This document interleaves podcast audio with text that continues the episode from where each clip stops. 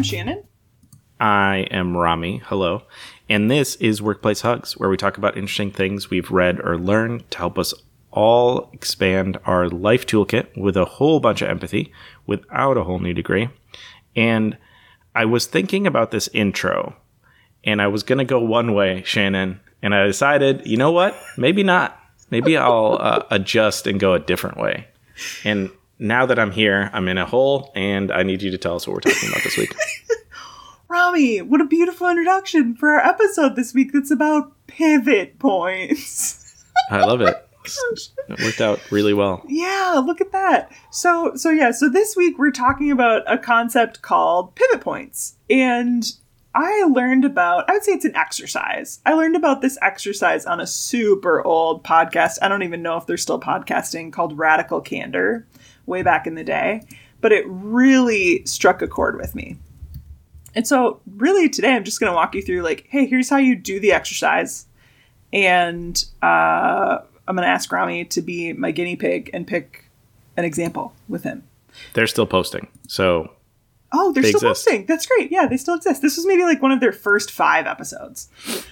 Okay, so essentially, pivot points is an exercise all about helping you figure out what you really stand for and what makes you tick. So I think it can be helpful for folks who are in a time of uncertainty or feeling shaky about who they are. So I listened to this episode shortly after I quit Target as an example. And I was like, whoa, this is like going to be the most helpful thing for me to get my bearings again and get a sense of like, who am I really in the world? And even as I'm saying this, I'm thinking, oh shit, there's a client that I need to send this to right now. Bookmark, write that down. Uh, okay, so essentially it goes like this find a buddy, like somebody that you feel comfortable with, and start.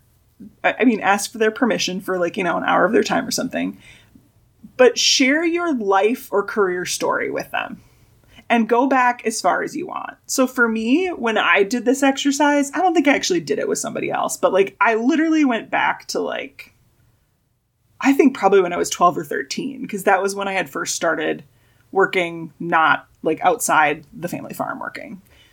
So go back sorry, as far as you, you at want. 12 like had a job? Ah, at at 13 I was teaching piano. What? Yeah, I had I, Wisconsin child labor laws are non-existent. Uh yeah, probably. Yeah. I was my sister was the principal at an elementary school and she was like, "Hey, um I think there's a market here for for kids who want to take piano lessons. Do you want to teach piano lessons and make some money to save for college?" I was like, "Yeah, I want to do that." So, I was 13 and I essentially started my own business and I taught How old piano. were the kids you were teaching? Um, like between first and fourth grade. But remember, I was young, like 13. I was going into ninth grade. 13 to 14, 14 to 15, 15 to 16. Yeah, because I didn't turn 16 until I was a junior in high school. So I was going into ninth grade and I was teaching first through sixth graders. Weird. So like a 3 like at max a minimum like a 3 grade gap. Yeah, yeah. Okay. anyways, so like I went back to that place, but you would essentially share your story with them and you would identify the pivot point moments, a time where you made a change, made a decision, or took a stand for something. So I can offer an example that came from my from my early, early, early days. When it was fun to remember this. When I was in high school, they were going to cut the budget for the music department in our high school hmm. And give more funding to the athletic department because the football team had like made it to state so many years in a row or something like that. Mhm. And so I took a stand and I said, this is bullshit. and I started a benefit concert called Move the Music. And I had totally forgotten about this until I was 30, reflecting on this thing that I did when I was 15 to take a stand for music in our schools. And so it was helpful to go back and through this exercise and remember moments like that to see there are other pivot points that I could speak to that mm-hmm. speak to like this value that I have of taking a stand or advocating for other people or I wouldn't say this is a social justice in that sense but advocating for equity maybe Yep. and a broader theme of things that it was really powerful for me to like reroute and anchor into that after a 10 year corporate career where I had maybe forgotten that part of myself. And there are other examples that would lend itself to that theme, but that's just one example. I like that. Yeah. Rami, what's an example that comes Well, it- to mind? Hold on. Before we get there, I think it's really interesting because there's so much of you that is that now. Uh-huh. And I wonder, like, if just reflecting on it reminded you of that and you're like, I really like doing that. So, like, how else can I apply that to other places? And I almost see it as like you wanting to serve the underserved Yes. regardless of what that means, right? If it's the music department is underserved in terms of actual money, like you want to get them more money. If it's this group of people are underserved because society, Yes. like you want to help those people. So I think it's it's fascinating because I would say like that's a core tenet of who I think of Shannon as. And so it's interesting for you to say like, "Oh, I didn't I forgot about that for a while." Like that was it was there, but I just like forgot that it was a part of me. Yes. And it can be really powerful. And I would say that there are pivot point moments where I can find that maybe were helpful for me to acknowledge like what a past value or belief was. Like for example, me starting to teach piano at the age of 13. While yes, there's some positive in that of like, look at how entrepreneurial she was. One of my pivot points that I remembered in this exercise too was I stopped playing sports so I could grow my business. you guys, that's showing us from a very young age what my relationship was to money and work. so it can be illuminating on both fronts. Like, what are the things that you have taken a stand for that are, are helpful and supportive to remember? And what are the things that you can see, like, ooh, there's a common thread here. And maybe now it's time for me to make a pivot and choose again from that place, too. I like that. So, Rami, what is a pivot point example that sticks out in your life? Uh, I really like bringing different groups together because I think there's lots to be found within different, like diversity of thought. Um, and I remember doing it in high school. We, uh, this is a, a dumb story. It's Um, not, I- though. This is I got the a point very- of the exercise. no, the story itself is dumb. The I got a very eclectic group of people together, like very eclectic. Um, to TP everybody during uh, Homecoming Not- week.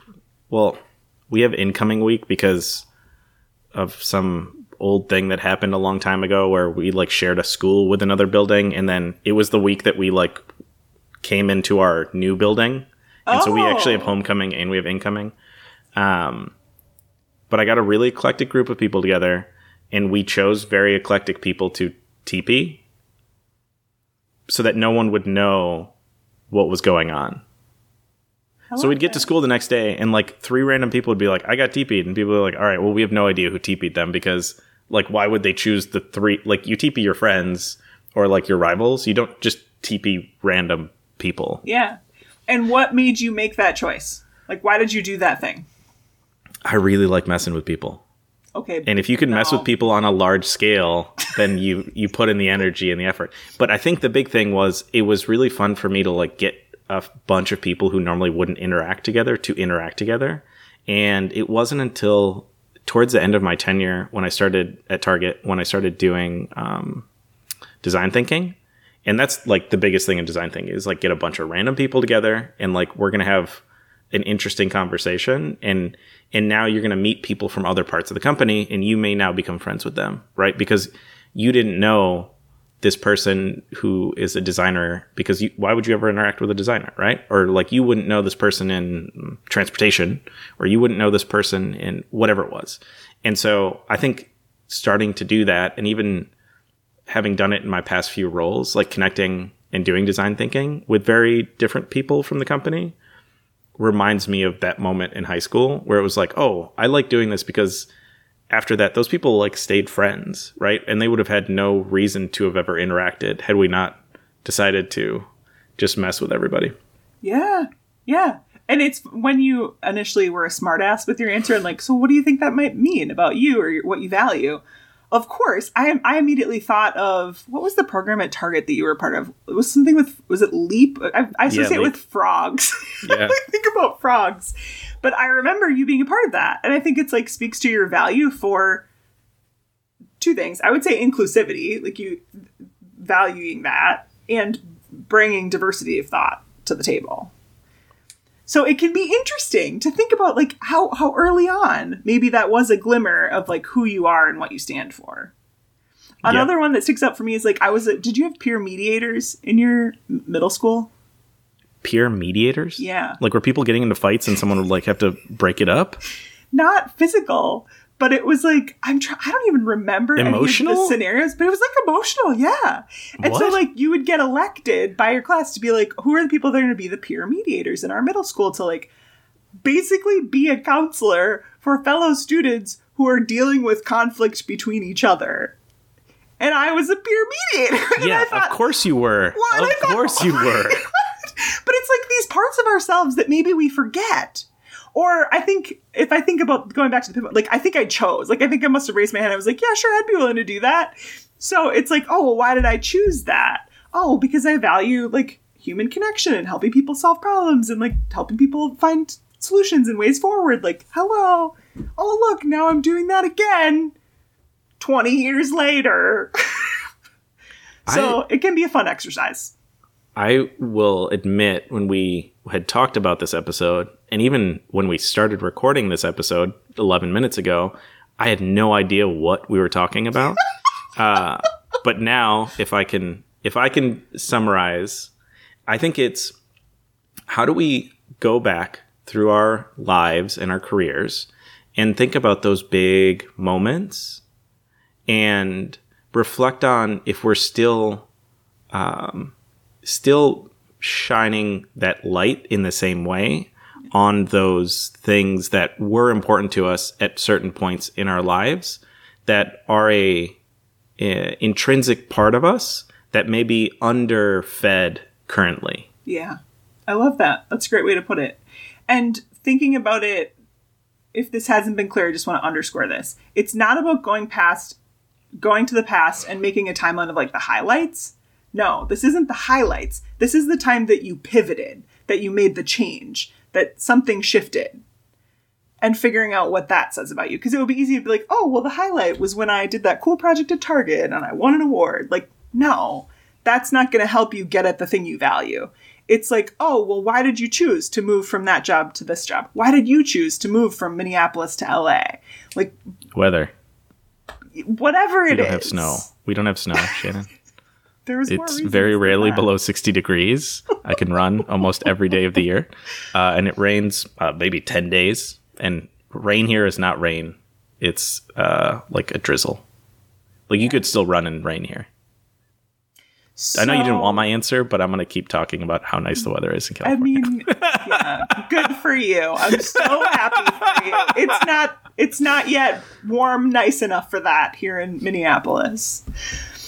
Okay, so that is the pivots exercise in a nutshell. Find somebody to tell your story to or swap stories with or I'll try to post a worksheet on our LinkedIn page, which will hopefully exist by the time this episode releases um, to really identify like oh what are those places that i need to change and maybe can i find the the five core values that maybe are popping to the surface on who i am and what i can anchor into as i think about what i want to move forward with next I love it. I love it, Shannon. with that i've been shannon oh shoot I, we need to say What? that they should connect with us you, I mean, you guys know at this point, connect with us on Instagram, on LinkedIn, at Workplace Hugs. Tell us what you thought. Tell us if there are specific pivot points that you're remembering now. And you're like, oh, I really wish I invested more time in teaching people piano and how I got to invest in others. And maybe now you'll want to invest in others. And if that, if you find a, a golden moment like that, let us know. We'd love to amplify that and, and, and support you with that. absolutely with that i've been shannon And I have been Rami, and this has been Workplace Hugs.